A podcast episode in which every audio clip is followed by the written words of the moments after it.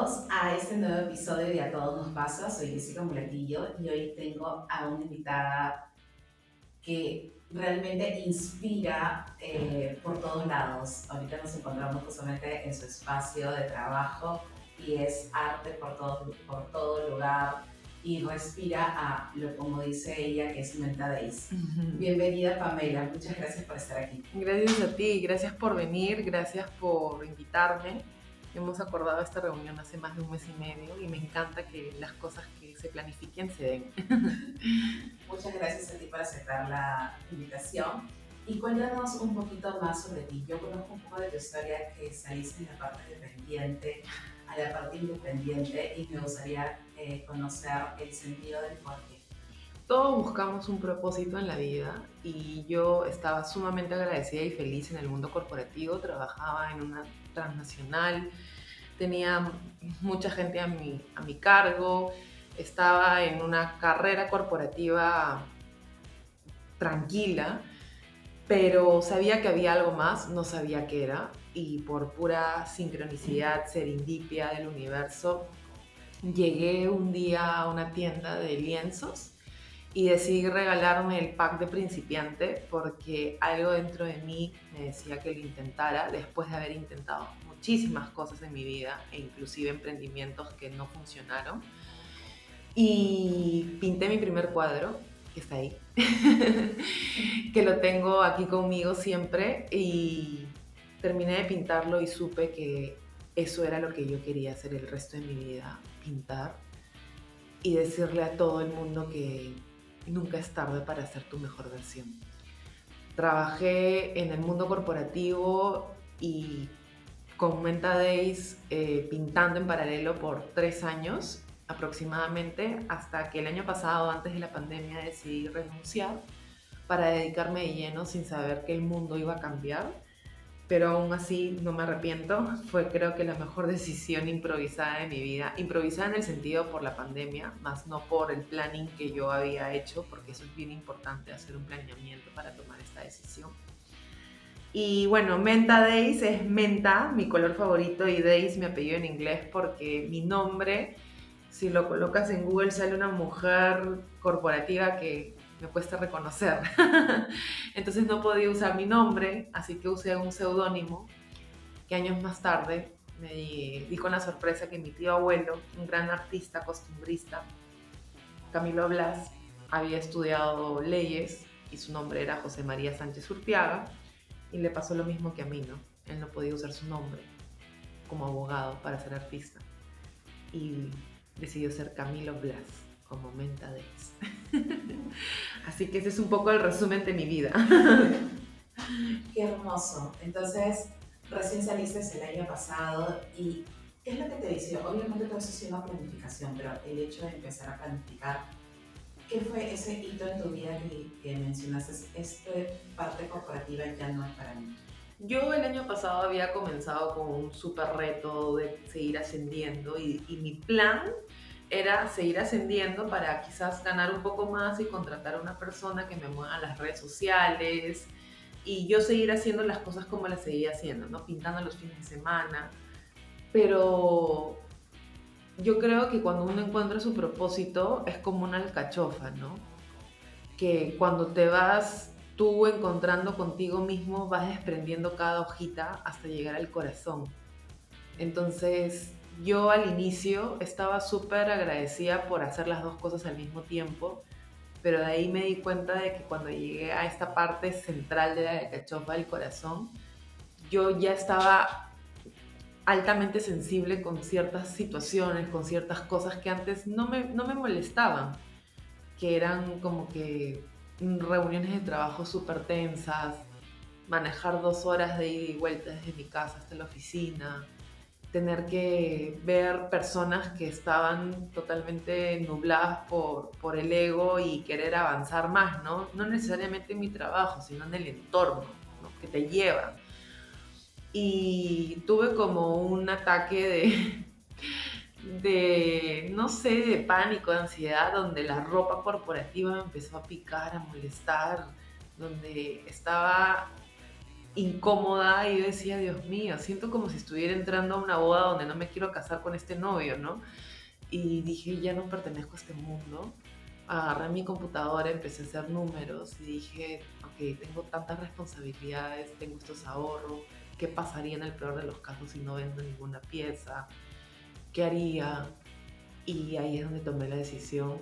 Justamente en el trabajo también se dio un cambio donde se me ofreció hacer otras responsabilidades que yo ya no quería. Entonces dije, ya que quiero, ya que venga Dios y me diga ya, entonces lo tomé como una buena señal. De ese cambio total. Sí. Y parte de ese proceso sí obviamente es parte de cuidar tu salud mental, ¿no? de sentirte cómoda, de, de poder estar fluyendo realmente en lo que tú quieres. Ese sentido, ¿cómo lo fuiste descubriendo? Porque mencionaste que también pasas por varias cosas, hacer emprendimientos que no salieron. ¿Cómo fue ese camino para, para encontrar esa paz mental? Claro, como te decía, ¿no? Nosotros cuando empezamos esta búsqueda somos una alcachofa entera, ¿no? Con algunas hojas dañadas, unas nuevas, pero finalmente llegar al corazón es como que lo más sensible de ti, ¿no? Entonces, mi paz mental fue entender de que el propósito te lo pintan como que es lo más hermoso del mundo, pero es un camino bastante difícil porque haces una coladera de amistades. Te das cuenta que los gustos que tuviste antes eran adquiridos por una presión social. Te das cuenta que los ideales de tu vida no son nada más que un modelo de negocio impuesto. Entonces, es como estar en la mitad de una obra de teatro desnuda y decir que hago acá, ¿no? Y ahí tú tienes que trabajar muchísimo en cómo alimentar tu cerebro, tu parte emocional y racional con información que le haga bien. ¿no? Entonces, yo justamente cuando descubrí la pintura empecé a leer un libro que se llama Tu futuro es hoy, de Francisco Alcaide y Laura Chica, que no entiendo por qué ninguna universidad o colegio lo enseña, porque es un libro con 36 pasos para tener un futuro feliz, ¿no? Más que exitoso, feliz.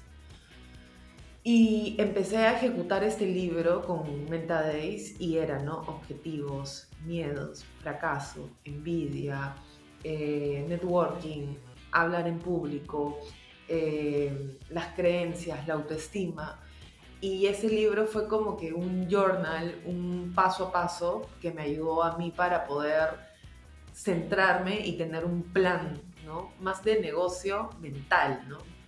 Porque yo venía de un modelo de vida que se me había dicho que así era, ¿no? Estudias, te casas, tienes hijos, vas los fines de semana a la playa, regresas con un montón de cosas por hacer y empiezas tu lunes cansadísimo a tu nuevo tu nueva semana. Eso es lo que yo pensaba, que, lo, que hay personas que tienen ese modelo de vida y no está mal, porque cada uno tiene lo que quiere y eso no, no es discutible, pero yo me había creído que, era que la Tierra era así, plana, que no había otra, otra salida. Sí, sí te entiendo, porque es también un proceso donde yo también considero que estoy, que ya dejé de aceptar muchas cosas de manera corporativa y lo que he decidido es realmente en el trabajo donde estoy de manera dependiente, dar mis propias reglas. Y, y hasta he a mi propio jefe para que pueda también entender ese proceso de, espacios y como tú mencionabas, evitar estas reuniones muy densas o evitar reuniones donde pueden estar a las 10 de la noche, 11 de la noche, que sé que mucha gente, y sobre todo en pandemia, ha aumentado bastante. Entonces, eh, yo creo que también es aprender a educar a tu entorno y también, como tú has mencionado, empezar a colar a la gente que realmente está en el momento idóneo para poder aceptar esa información. Y hay algo que siempre me gusta porque he seguido tu carrera por un buen tiempo, es que hablas mucho también de la arteterapia, ¿no? Entonces, cuéntanos un poquito más cuál es tu enfoque. Ya. Eh, hay dos caminos. El arte te lleva a la espiritualidad la espiritualidad te lleva al arte. En mi caso, el arte o la creatividad me llevó a la espiritualidad. Porque de pasar 24 horas con mail, celular, reuniones, pasé a estar completamente sola, conmigo misma, en un lienzo pintando. Entonces, yo para esto no es que trabajo desde los 18 años, yo trabajo desde los 9 años en un emprendimiento familiar. Entonces, no es que yo estoy relacionada al mundo corporativo, empresarial, emprendimiento desde grande, sino desde muy pequeña. Entonces yo no tenía espacios en blanco. Y de pronto encontrarte contigo misma en tu mente es como caminar en un callejón oscuro donde sabes que te van a robar. Y es ahí donde yo entendí que si no transformaba mis pensamientos, transformaba mis emociones, mis sentimientos y hacía de esto una comunicación mejor, no iba como que a salir nada bueno. Entonces es ahí donde empiezo a leer, a meditar, a meterme a workshops, a pintar, pero no pintar para vender, sino pintar para mí. De ahí sale el libro Reinventa tu creatividad 1, Reinventa tu creatividad 2, que son libros no para que tú muestres tus destrezas de artista, porque no me interesa. O sea, todos somos artistas y el arte es imperfecto. Lo que me interesa es que conectes alma, mente y corazón. Y luego llegó toda esta parte espiritual, de energía, de, de, de ángeles, porque una parte muy sensible es que cuando tú entras a un momento de conexión y tú entablas esa conversación con el universo, te das cuenta que la creatividad es un acto de fe. Entonces cuando tú ves una persona en octubre vestida de morado por el Señor de los Milagros, tú sabes que esa persona es una persona de fe. Y un artista ya sea pintor o corporativo que está al frente de un lienzo o de un PowerPoint en blanco y tiene que hacer una gran presentación o un gran obra maestra, parte de cero. Y lo que lo mueve es su fe. Su fe en saber de que va a ser algo realmente maravilloso.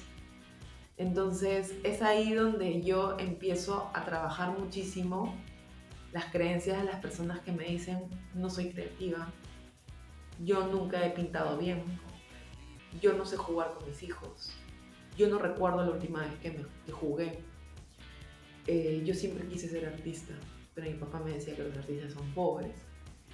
Entonces empiezo a transformar todos esos pensamientos que se quedan instalados como un programa antiguo en nuestro cerebro para sanarlos a través del arte. Qué hermoso. La verdad que hasta me he sentido como que he vibrado y estoy así como, me siento como, te pasa con la voz un poco entrecortada. Sí. Eh, y bueno, para los que no, no están aquí, igual voy a, tomar unas fotos, pero para que vean el espacio maravilloso que estamos. Pero una de las cosas importantes que, y que también al momento que trabajamos, porque al final trabajamos con personas, ambas, es ese tema de las creencias, ¿no? Cuántas nosotras mismas seguimos también compartiendo, porque las creencias van a ser algo, algo continuas, sino es identificar esas creencias que te potencian y esas creencias que te limitan. ¿no? Y este trabajo que tú estás haciendo con las personas me parece espectacular porque les estás abriendo parte de su alma, sí, por no decir toda su alma, y de poder expresarlo de alguna manera. a mí eso me pasa con el baile yo puedo agarrar una música y, expandir cuando me siento muy estresada y, hacer ciertos movimientos. Y, concuerdo contigo que todos tenemos arte, porque no necesariamente tienes que ser la mejor bailarina para bailar. Con el hecho de caminar, estás demostrando que es, que es arte, que estás bailando. La forma como tú caminas es tu forma de, de, de bailar y eso es, eso es fabuloso. Entonces, identificar y ver. A mí me encanta observar, por eso te decía que previo a, entrar aquí estaba observando por aquí cerca el malecón y me encanta ver las personas cómo caminan. Entonces, eso es hermoso. Y cuéntame, eh, Pamela, ¿qué cosas podrías dar como tips para que la gente empiece a conectar con esta creatividad? Conectar con su vulnerabilidad porque finalmente la vulnerabilidad de cada uno es la esencia de todas las emociones. O sea, no hay persona valiente o creativa sin ser vulnerable. Yo empecé pintando cuadros que podían haberlo pintado niños de dos años, tres años. pero la gente admiró eso, admiró la esencia. Y muchas personas dicen, oye, pero si yo comienzo de cero, todos comenzamos de cero. Entonces el tip es que conecten con lo más profundo de su ser. O sea, si te hace feliz ir a ver el mar con una taza de café sentado, hazlo. O sea, no busquemos irnos a Disney, porque irte a Disney conlleva un estrés. Un estrés bonito, pero un estrés. En cambio, para ser creativos, tenemos que estar realmente agradecidos y felices desde lo más profundo de nuestro poder interior. Para saber que nosotros somos capaces de hacer lo que venga. Entonces, solamente se va a llegar a ese momento cuando tú te permitas, por eso el libro de Reinventa tu creatividad 2 dice, no acto para perfeccionistas. Cuando tú te permitas abrir el libro y empezar a pintar feo. Y dices, voy a pintar, de las 100 actividades voy a pintar 20 y las voy a pintar bien feo. Pero voy a escuchar la canción de Luz Porque me hace feliz. Y no porque tengas 50 eh, años y tu esposo o tu esposa te vea pintando un libro y escuchando novelus, va a dejar de admirarte. O va, o va a pensar de que bloqueaste o que no tienes prioridades claras en la vida. Es todo lo contrario. Es como que conectar con esa esencia profunda que nosotros tenemos. Y eso se logra desde la pintura, desde observar el mar, desde conversar, desde escuchar un podcast. Pero mientras menos costo tenga esa actividad, más vulnerable va a ser. Porque conectas más. Sí. Y fluyes. Y eso, eso es la parte ya bastante inconsciente de nuestra mente. Porque se empieza a activar y empieza a, a fluir bastante con ello.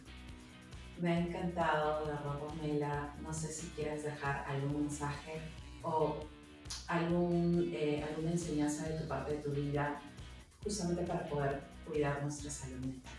Yo creo que nos encontramos en un momento donde tenemos exceso de información, exceso. Y tenemos que ahora seleccionar bien qué leemos, qué miramos, a quién seguimos. Mi único consejo es que recuerden que nosotros somos el promedio de las personas con las que más paramos, con las que más hablamos, con las que más seguimos. Así no nos sigan a nosotros. Entonces, tu salud mental depende mucho de cómo tú alimentas tu alma, corazón. Entonces, ahí hay que ser muy catadores, muy sommeliers, muy críticos y, y, no porque esté en moda o en tendencia o todo el mundo lo haga, tú también lo vas a hacer. Porque ahí es donde nuevamente uno se pierde en el camino. Y cuando está en la búsqueda uno del propósito o llega a su propósito, estás en tu corazón del cachofa, donde estás altamente sensible y hay cosas que te van a incomodar más que otras y es ahí donde tú tienes que saber que lo que te estás sintiendo no es malo. Acepta esa emoción de, oye, algo ha cambiado en mí. Ya no me hace feliz estar acá. Ya no, ya no me genera placer ver a esta persona por redes. Ya me genera un poco de ansiedad o por qué paro tanto tiempo haciendo esto que no me hace feliz, ¿no? Entonces, ese es mi consejo, que se conecten a través de, de, ser, de, ser, bastante selectivos con lo que le dan a su, a su ser. Muchas gracias, Pamela, me encantó ese mensaje final. Al final es conectar también en la sintonía que te encuentras en ese momento o en la sintonía que te gustaría estar. Totalmente, ¿no? O sea, uno, uno trae lo que uno cree que merece.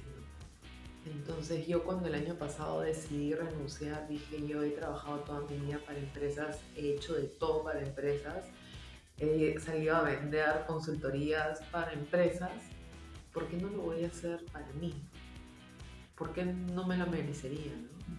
Y empieza a uno a tratarse con amor, porque finalmente si nosotros hacemos las cosas con buena intención y con amor, la ley del merecimiento, de la abundancia, de prosperidad, todo se quintuplica, ¿no? Y para eso yo les recomiendo el libro del poder está en ti Excelente.